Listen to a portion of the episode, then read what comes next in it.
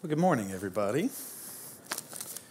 For those of you that don't know me, my name is Stephen Atherton. I'm one of the pastors here at the church. Excited to continue on in this series in Luke. If you haven't been able to listen to the first couple sermons, highly encourage you to do it. Chad started off the series, did last week's sermon as well. It'll help give you more context into what we're doing and what we're walking through in this series. Now, if any of you use the newsletter, which I hope all of you use the newsletter, every week Kelly goes on there and writes out the title of the sermon that we're going to be preaching. Last week, Chad told you that he changed the title of his sermon. Well, I did the same thing, except for yesterday, I rewrote the entire sermon. So, bear with me on it, but instead of it being called, What Should I Do? the title is now just simply The Upside Down Proclamation. It's the Upside Down Proclamation. So, in ancient times, there was an extra special role that was assigned to individuals trusted by the king. Anytime a king would travel or go anywhere, he would send out this trusted servant out in front of him. And his job was proclaiming. His job was to proclaim that this king was coming to a new place.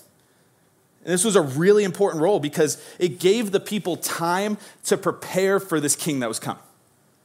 It gave them time to figure out what needed to be done from this proclamation. The people were able to, to get gifts if they were wanting to present the king with any gifts when he arrived.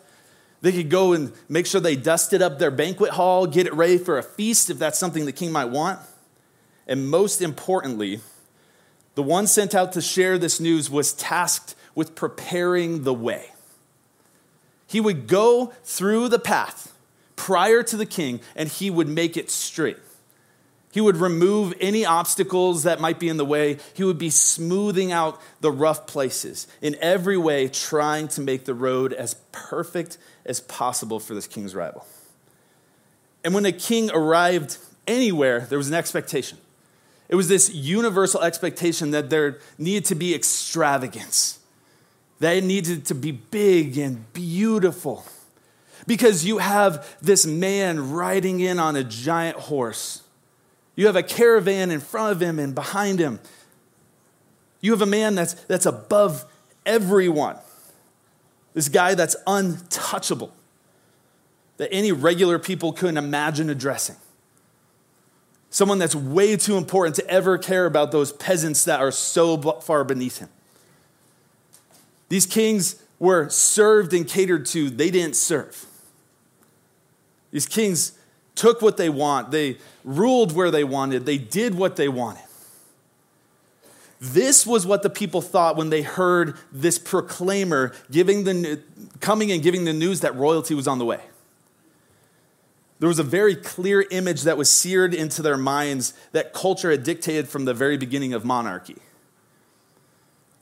Even though we're not in the ancient Middle East, I think it's easy for us to fall into that same perspective like the people might have at that time. When we hear a proclamation of someone in power coming, we can immediately get a visual of what we expect is going to happen.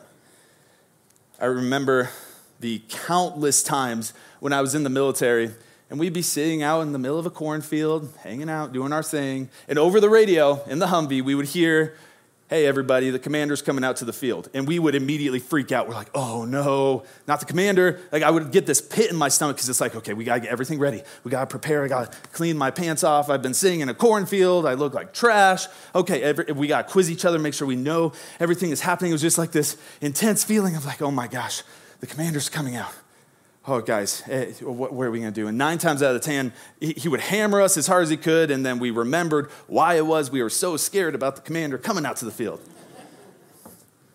So it makes me wonder where your mind goes.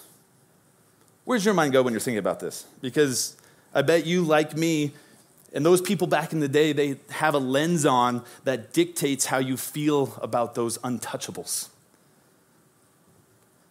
Those untouchables that when you hear the proclamation that they're coming, you don't know what to think or you don't know how to act, you don't know what to do. So, as we dig into our passage in Luke today, we're going to see a proclaimer come onto the scene. A proclaimer that was out, sent out to make the way straight.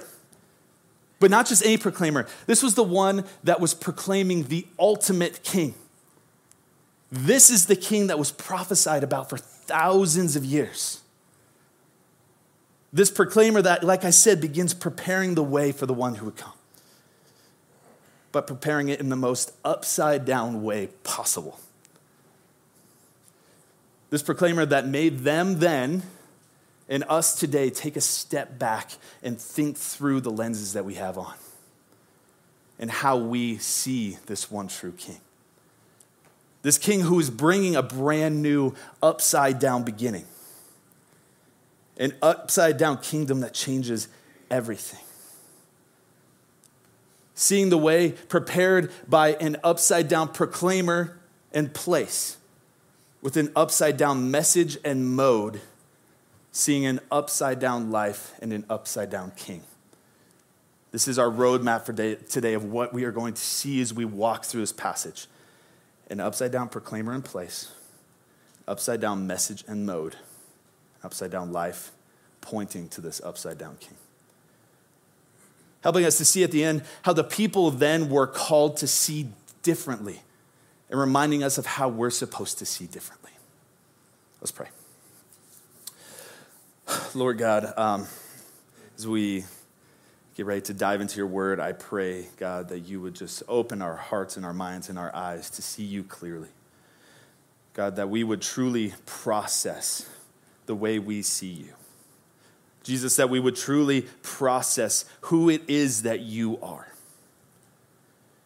I pray that you would use this time for your honor and your glory, and that we would leave here today more on fire for you.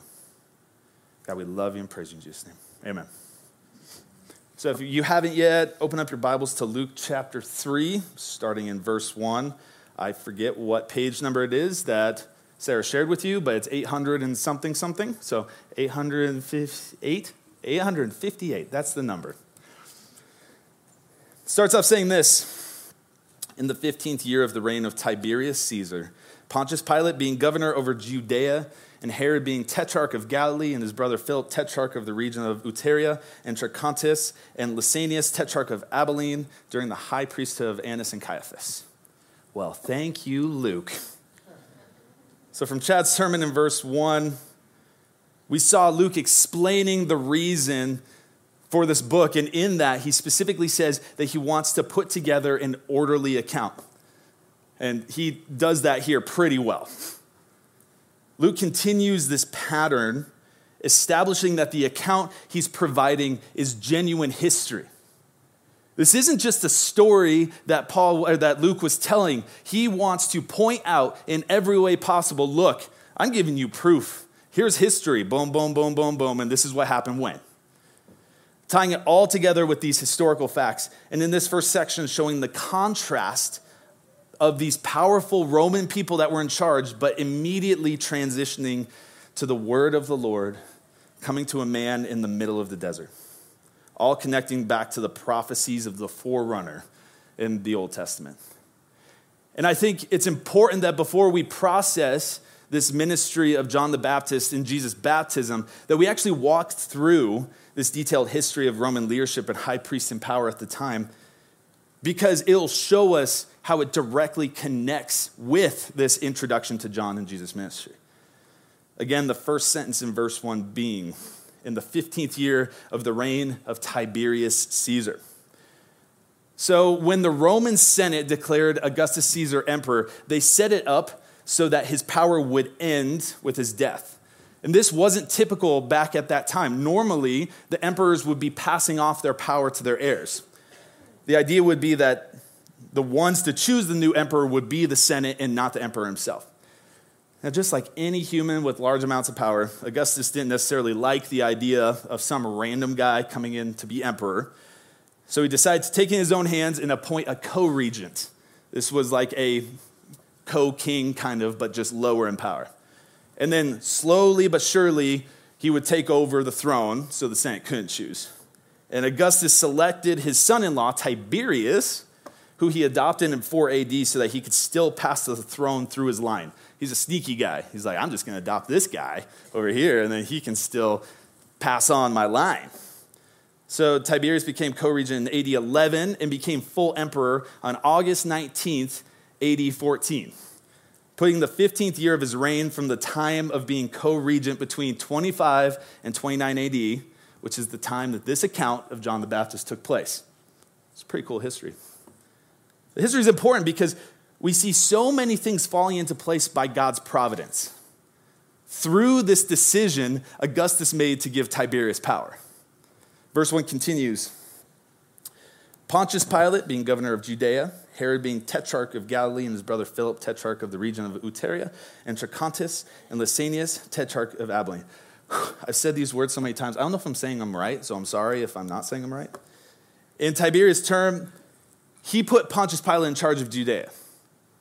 And if you didn't know, this is the guy who would be washing his hands of Jesus, sending him to the cross, releasing Barabbas. And then Tiberius, he gave power to these tetrarchs.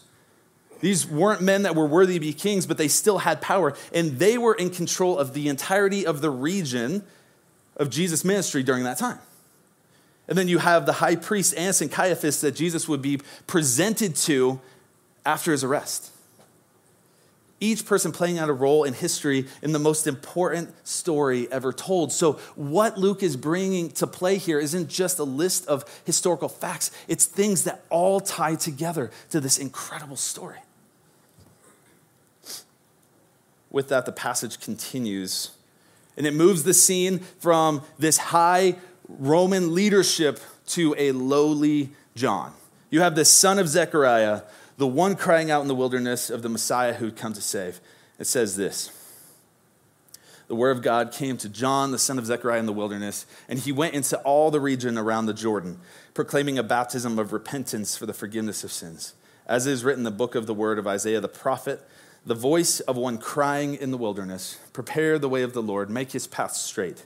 Every valley shall be filled, and every mountain and hill shall be made low and the crooked shall become straight, and the rough places shall become level ways, and all flesh shall see the salvation of God. So the word of the Lord came to John. And this actually designated him as a prophet. And this was a big deal because prophets publicly proclaiming hadn't been on the scene since Malachi.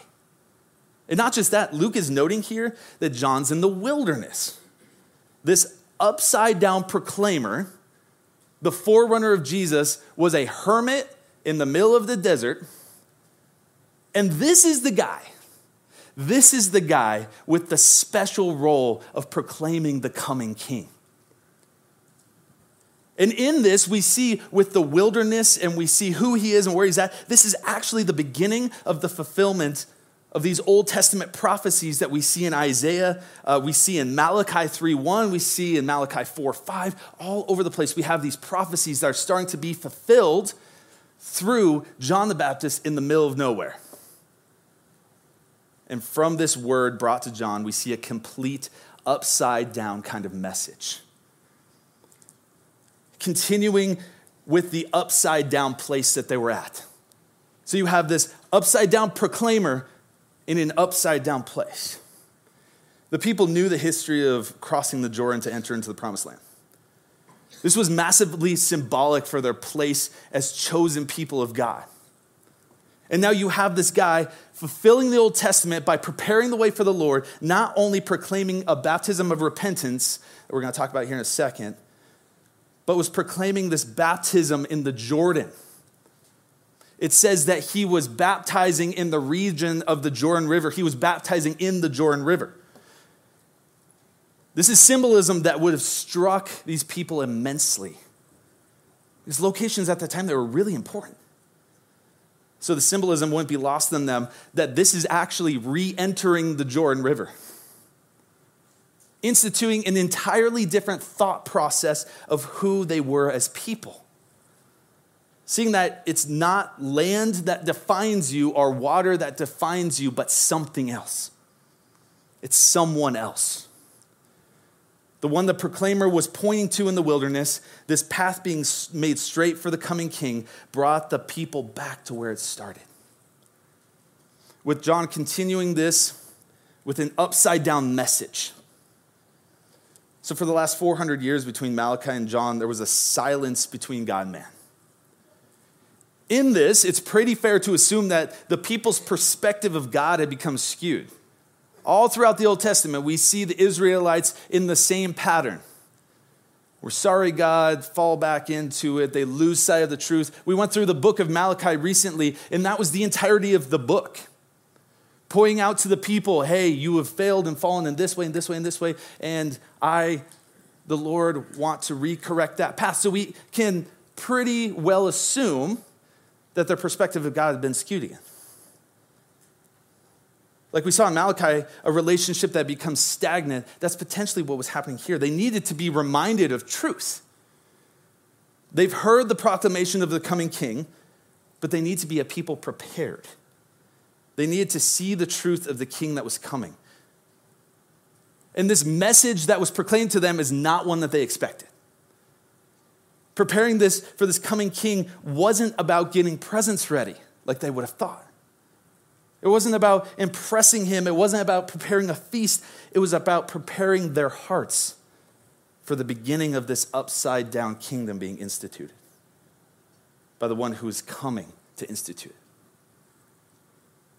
it. In proclaiming the Messiah's coming, John was proclaiming a baptism of repentance, preparing the people's hearts for the message that Jesus was about to bring them.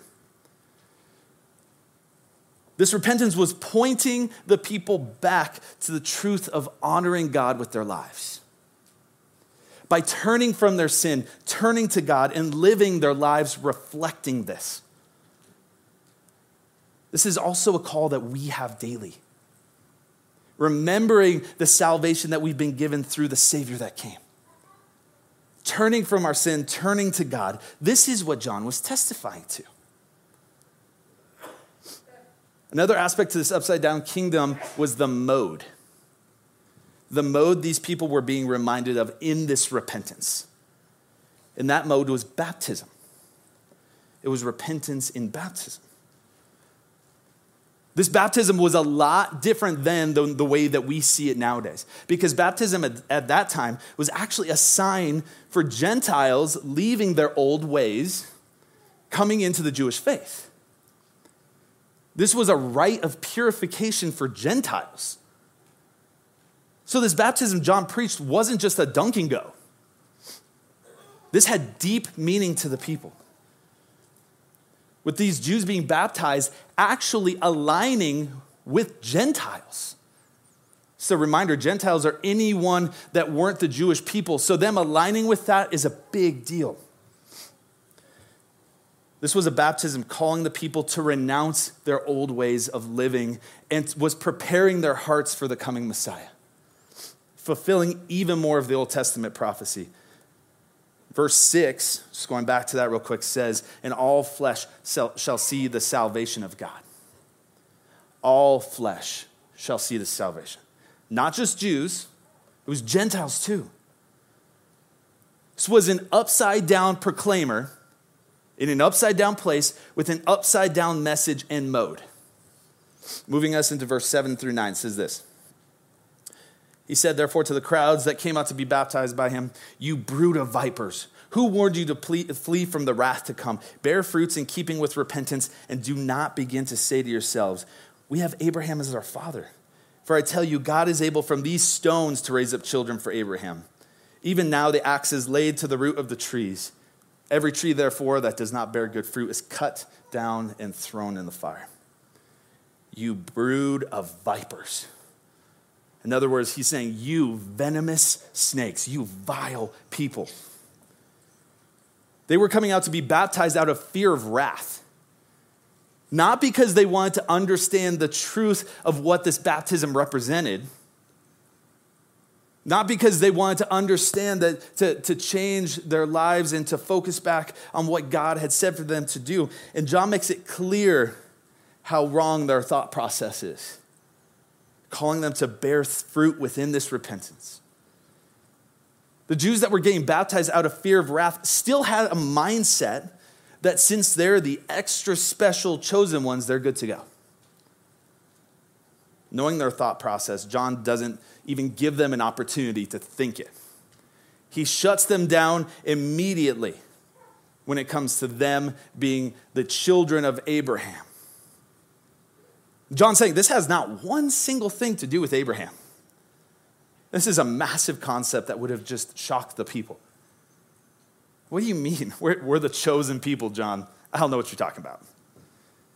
But John's pointing to the fact that it's not about heritage, it's not about bloodline. That's not what the king was that that's not what the king was coming, that's not what this way was being prepared for. That's what, not what these smoothing out of the, these rough surfaces was for. Think about this culture shock. They're thinking, so, so you're telling us that everything that's defined us and made us a special people up to this point, it doesn't matter? That bloodlines don't matter to this coming king? That in this upside down message that we're, we're supposed to go back and renounce these old lives, we've been waiting all this time for a king, and this is what he wants? The opposite of everything that we've ever known? And not just that, we're not extra special anymore? And, and you want us to align with Gentiles in this baptism? Jesus, this king that John was preparing the way for, was bringing a complete 180 degree shift from what the people knew.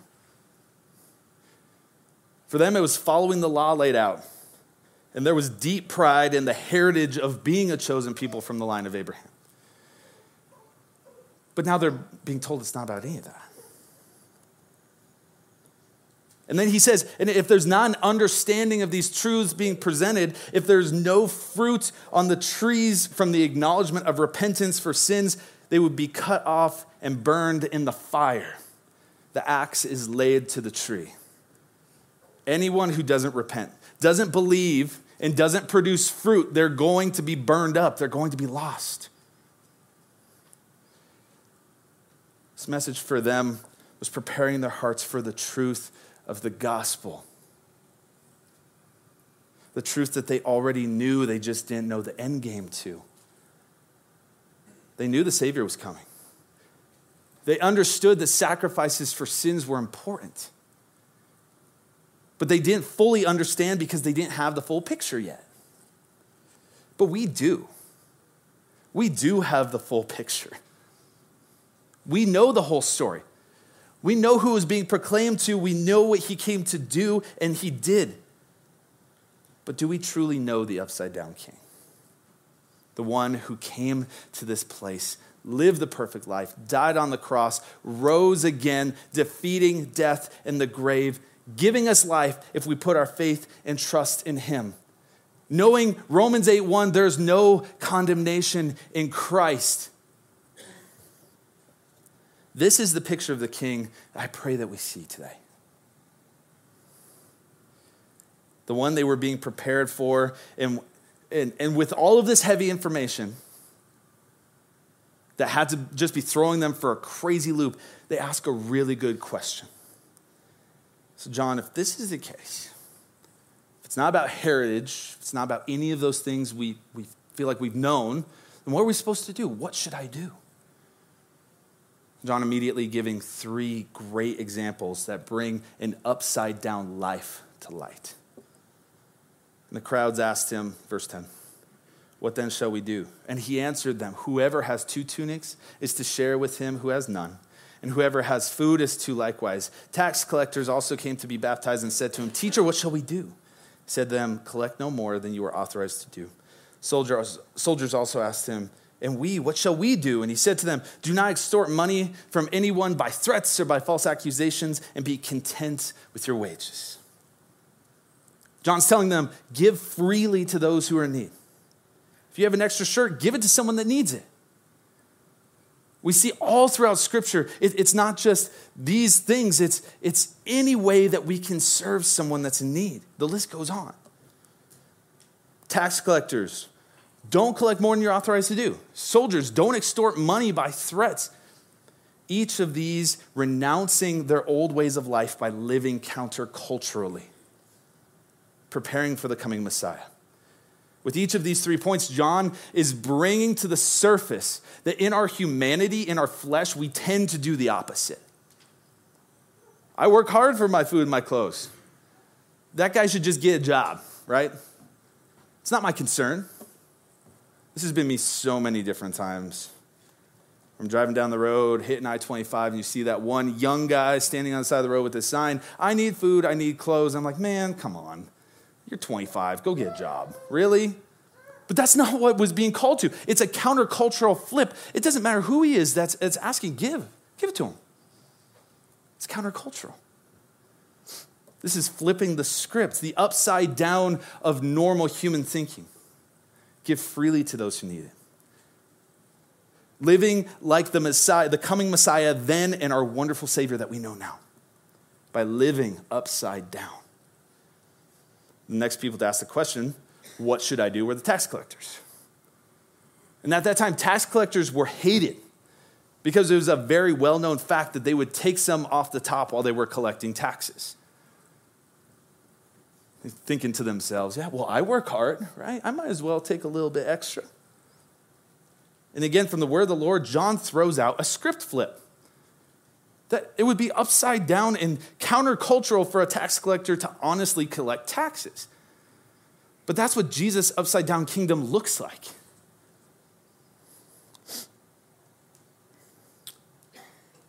What a culture shock. When someone truly desires to honor the Lord with their life, it looks different. People see a different. It was preparing them then with this upside down message of an upside down life and reminding us today to live out this upside down message. And then came the soldiers. These were, this was the third question that was asked.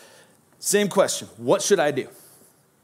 And it's important to note that these soldiers that were asking John, they would have been Romans. It would have been the Roman soldiers that were out there trying to figure out what was going on. And it was completely common for soldiers to get money from people with threats of pain or jail, especially these Gentile Roman soldiers that were under the authority of the Roman leaders that we listed earlier. These were the men wanting to know what needs to be different. With John saying, don't do those things anymore. Don't look like the rest of the world. Stand out from the other soldiers. Live the upside down life. So, so far, we've seen an upside down proclaimer and place, an upside down message and mode, an upside down life, taking us to the one who is being prepared for the upside down king. Verse 15. As the people were in expectation and all were questioning in their hearts concerning John whether he might be the Christ, John answered them all, saying, I baptize you with water, but he who is mightier than I is coming the strap of whose sandals I am not worthy to untie. He will baptize you with the Holy Spirit and fire. His winnowing fork is in his hand to clear his threshing floor and to gather the wheat into his barn, but the chaff he will burn with unquenchable fire. So, from everything John told them, conversations were starting to pop up that maybe this John guy that's talking to us, maybe he's the Christ, maybe he's the Savior. But John shuts it down immediately directly pointing to the one who would do all of this, the one that he was preparing the way for. The one has come whose sandal he's unworthy to tie, to untie. Who's going to baptize you with the Holy Spirit? Er, he's going to baptize you with the Holy Spirit and fire.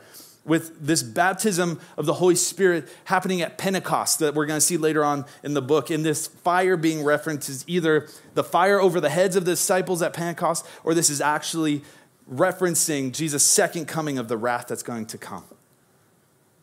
Reminding them again of the wrath to come for those who don't repent.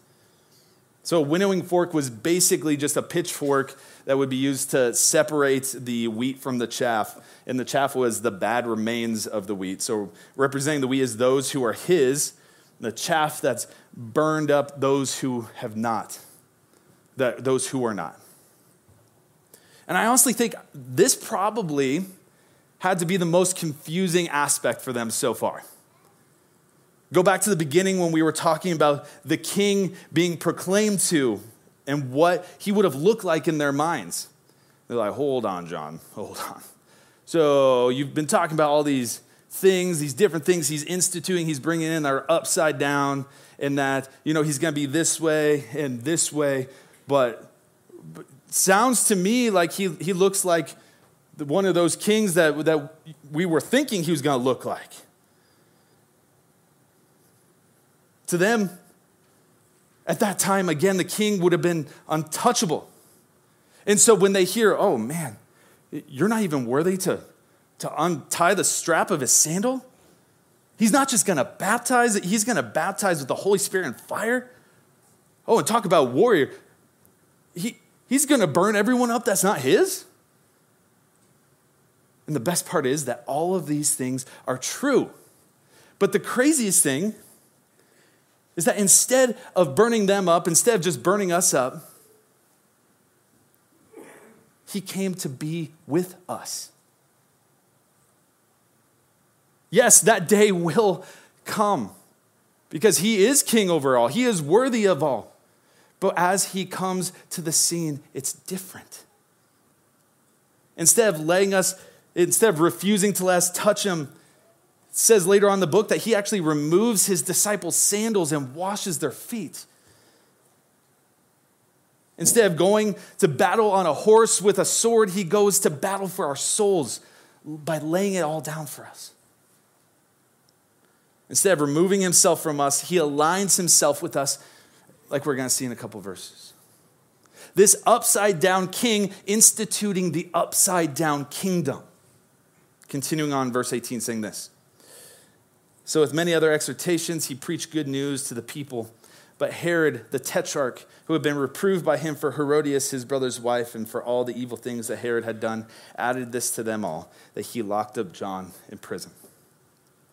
Something to note about Luke's writing here is that he's not going chronologically in order with John's story. Instead, he's actually going topically to tie up this specific story. With us as the reader just needing to be aware that John was imprisoned actually a lot later in Jesus' ministry, but Luke is just trying to tie up the ends of this specific story. This ends the account of the forerunner of Jesus in the book. But before it ends, we see John doing something that none of the other Old Testament prophets did, and that is he's preaching the gospel, this good news of Jesus that he's come. The Savior has come. But Luke, in his incredible writing fashion, he hasn't just dropped the story there, like, okay, here's the story arc of John, done. No, he immediately transitions it back to the conversation about this upside down king. Verse 21. Now, when all the people were baptized, and when Jesus also had been baptized and was praying, the heavens were opened, and the Holy Spirit descended on him in bodily form like a dove. And a voice came from heaven You are my beloved Son. With you I am well pleased. So, this Messiah, Jesus, that has come, does something that no one would expect.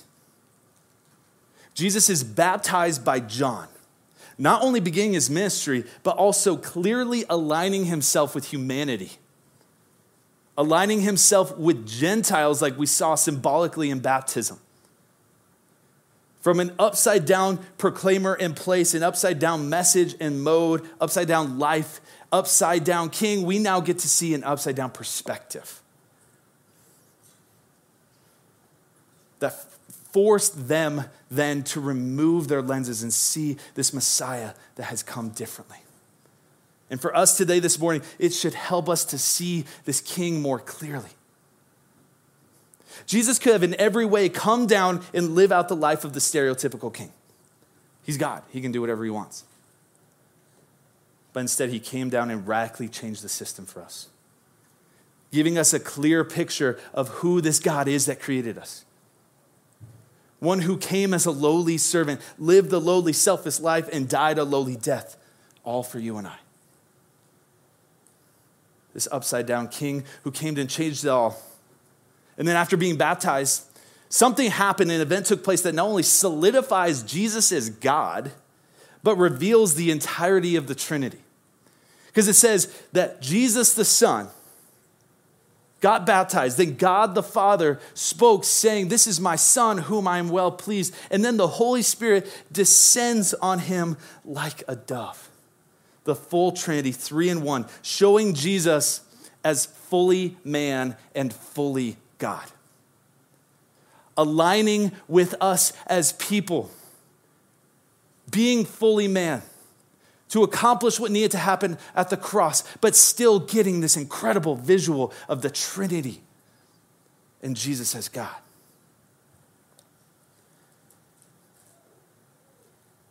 The people had to readjust their lens to see the Messiah for who he is, who he was. We need to look through our lens and see if we see Jesus for who he really is. Do we see him as the one who flipped it all for us? Or do we still feel like the does he still feel like the untouchable faraway king to you? Do you see him as one that is closer to you than a brother? Or does it feel like you're the peasant that's so lowly that you can't even look at? Him? The way you see Jesus the one John was preparing the way for, the one who came to serve and save. It's, it's important because the way we see him affects the way that we live. Live your life knowing that he's given you freedom if you've put your faith and trust in him. Again, Romans 8 1, there's no condemnation in Christ. He is the upside down king that desires that you draw near to him daily. Because, yes, like we saw, he is worthy of all honor and praise. He is worthy of no one touching that sandal on his foot, but he still wants us to come near daily. He still wants to hold us close. He's calling us close to him when we fall and fail. Not only can we approach him, even in our brokenness and sin and messed up lives, he wants us even more to come closer. When I was talking about a normal king at the beginning, I said he's a man above everyone. Well, Jesus came and was the lowest for our sake. He was a man that was untouchable, a king would have been. But Jesus is more near than anyone. Regular people couldn't even imagine addressing him.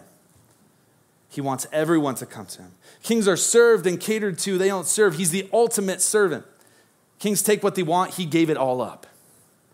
Kings rule where they want, he is over all, in all, and through all, and still wants us. This is the upside down king. An upside down proclaimer and place, an upside down message and mode, an upside down life with our incredible upside down king. Let's pray. God, again, you are so good. You are great. You are greatly to be praised. Thank you for your word. Thank you for being able to see this uh, account laid out for us of John the Baptist, the one that was prophesied about, the forerunner. Thank you for letting us see the truth of, of your coming, of what you came to do and what you did for us.